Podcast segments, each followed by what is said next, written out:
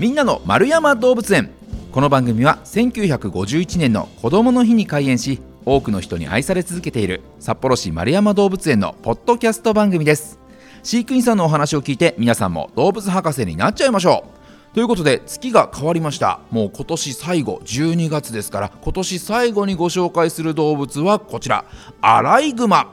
さあアライグマについてお話ししてくださるのが動物専門員の相田裕樹さんです。相田さんこんにちは。こんにちはよろしくお願いしますお願いしますさあまずはアライグマについて伺う前に相田さんのこともちょっと伺っていくんですけれども、はい、相田さんはもう丸山動物園にお勤めになって結構長いですか？えっと今年で5年目ですね。はい。もともとあれですかこの丸山動物園が最初の職場ですか？いやそういうわけではなくて、はい、えっと丸山動物園に入る前は横浜のズーラシアという動物園ではい2年間ラクダの担当してました。ええーはい、ラクダ、ラクダも、ラクダってあれですか、どこの動物園にもいるもんですか？いや、最近結構減っていて、はいはい、で、ラクダの中でもヒトコブラクダという種類を飼っていたんですけど、はいはい、本当に数えるほどの円環しか、はい、はい、いないので、結構珍しい部類だと思います。そうなんですね。はい、え横浜でこう就職されたってことは、もともと地元はそちらの方なんですか？いやっていうわけでもまたなくて、はいはい、地元は大阪なんですよね。で大阪でその動物園を目指す専門学校を卒業して、はい、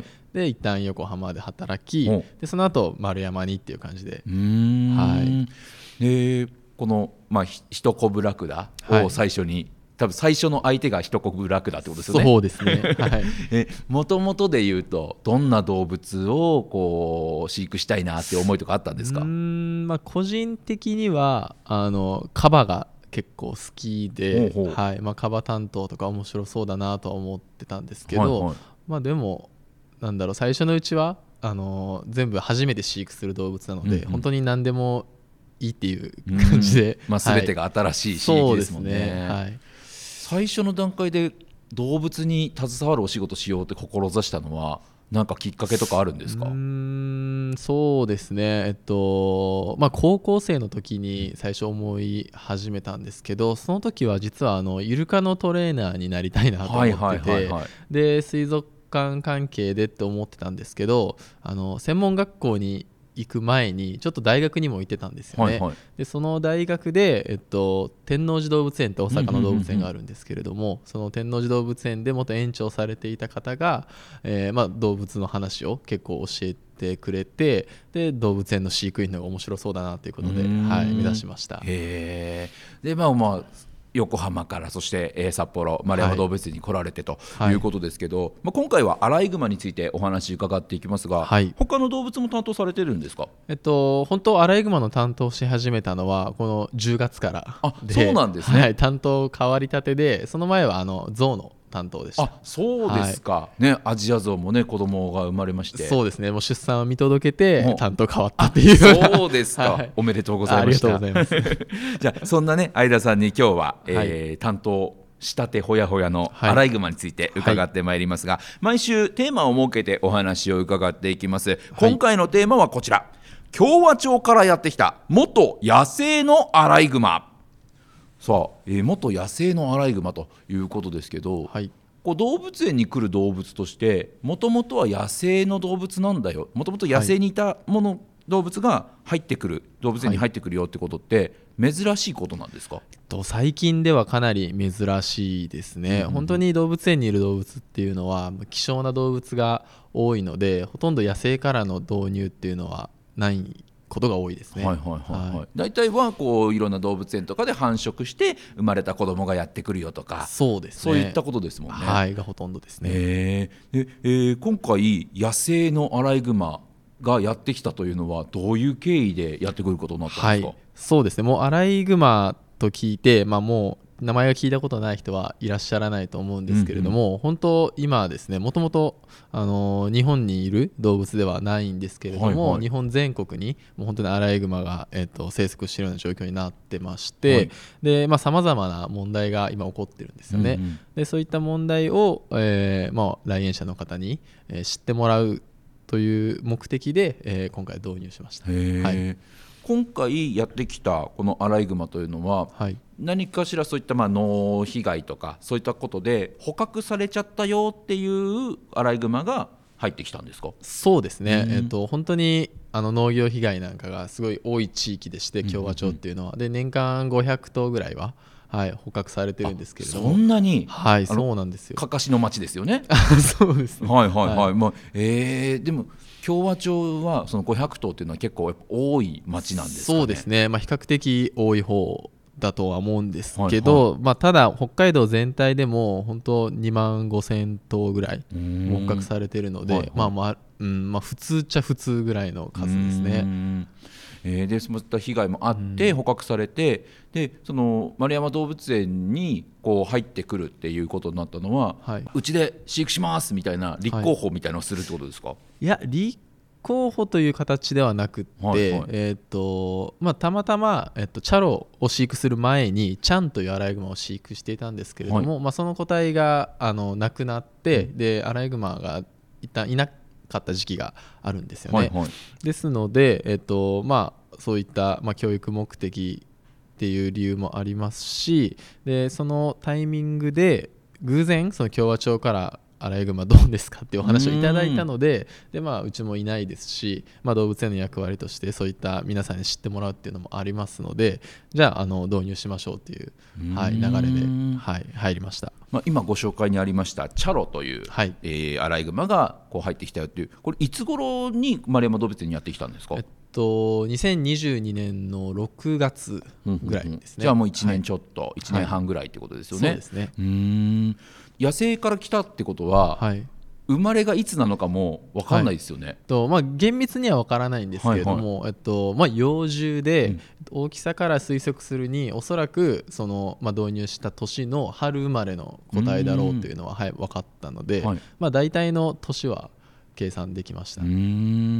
でこのアライグマという動物についてもねちょっと伺っていくんですけど、そもそももう本当いろんなところでねこう増えて大変だっていうお話は聞くんですけど、はい。やっぱ繁殖力がすごいってことなんですか？そうですね。本当にボコボコ繁殖しますし。ボコボコ。はい。でなんていうんですかね。一度の出産で本当に56頭とか、はい、普通に生まれちゃうので、うんうんうんはい。えっと、そうですね。もうどんどんどんどん毎年それだけ繁殖していくと手がつけられないような状況ですね。うん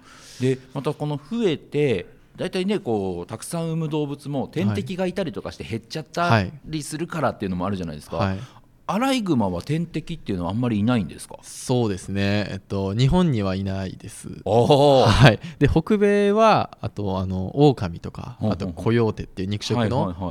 ちょっと大型の動物がいるんですけれども日本にはそういった大型の肉食動物がいないので、もう一番もうトップ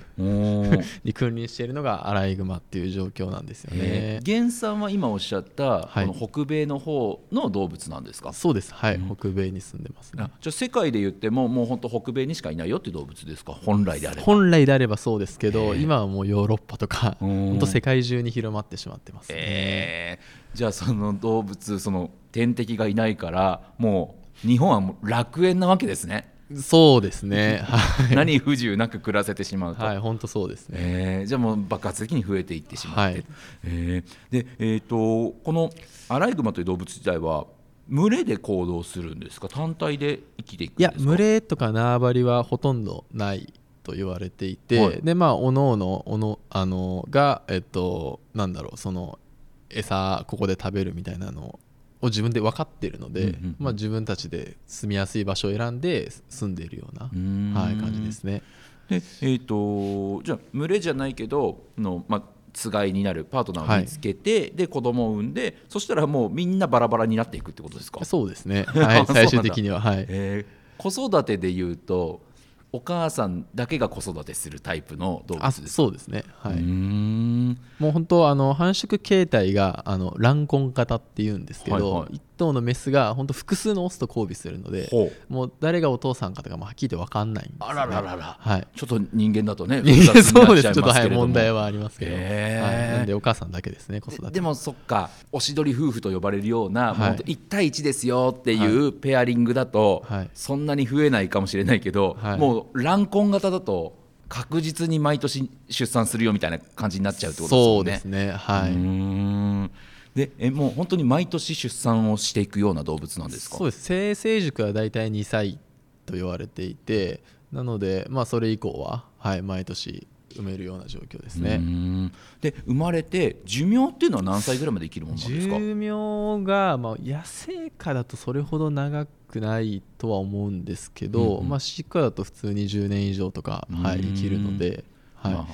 増えてそれだけ生きればそうです、ね、それは数は爆発的になっちゃいますよね。はい、へ例えば僕らが知らないアライグマのこう豆知識みたいな例えばこれこういう特徴あるんだよってこうお話しされると驚かれるようなことって何かあります、そうですね、まあ、一番はやっぱりなんだろうアライグマって聞いて、はい、物を洗うと思われる方多いんですけれどもそうですよね、はい、もうほとんどまず野生では洗わないです。洗わないんですね。はいそうなんですよ。でどちらかというと、まあ、洗ってるように見えるんですけど、はいはい、本当に水の中にいる餌とかを探すためにこの手で探ってるような状況。探し熊なんですね。そうですね。どちらかというと。そうなんだ、はい、飼育家だとただそのちょっとあのなんだろう汚れがとついたやつをパッてなんか払うように見える仕草は確かにあるんですよね、はいはいはいただもう野生ではほとんどないと言われてます。別にそれは洗って食べたい、はい、あの潔癖症な感じなわけではないんですか？あそれは違いますね、はい、じゃあ本当に洗ってるように見えてるだけの話。そうです本当そうです、はい、それが一番皆さん驚かれるかなとは思います。確かに。面白いですね、はい、いや今後もアライグマとは呼ばずに、探しグマと。呼んでみたいなと思います、正しいかもしれないですね、非常に面白いお話ですね、でまあ、今回はね、まあ、そういった概要を伺いましたが来週以降ねこう植生ですとか、また野生出身でまた飼育にこう切り替わるタイミングいろいろご苦労なんかもあると思いますので、そのあたりについても深く伺っていきたいなというふうに思います。丸山動物園のホームページでは日々の動物の様子やイベント情報なんかも紹介していますのでぜひそちらもチェックしてみてください。ということでこのお時間はアライグマについて動物専門員相田裕樹さんにお話を伺いました。相田さんありがとうございました。はいありがとうございました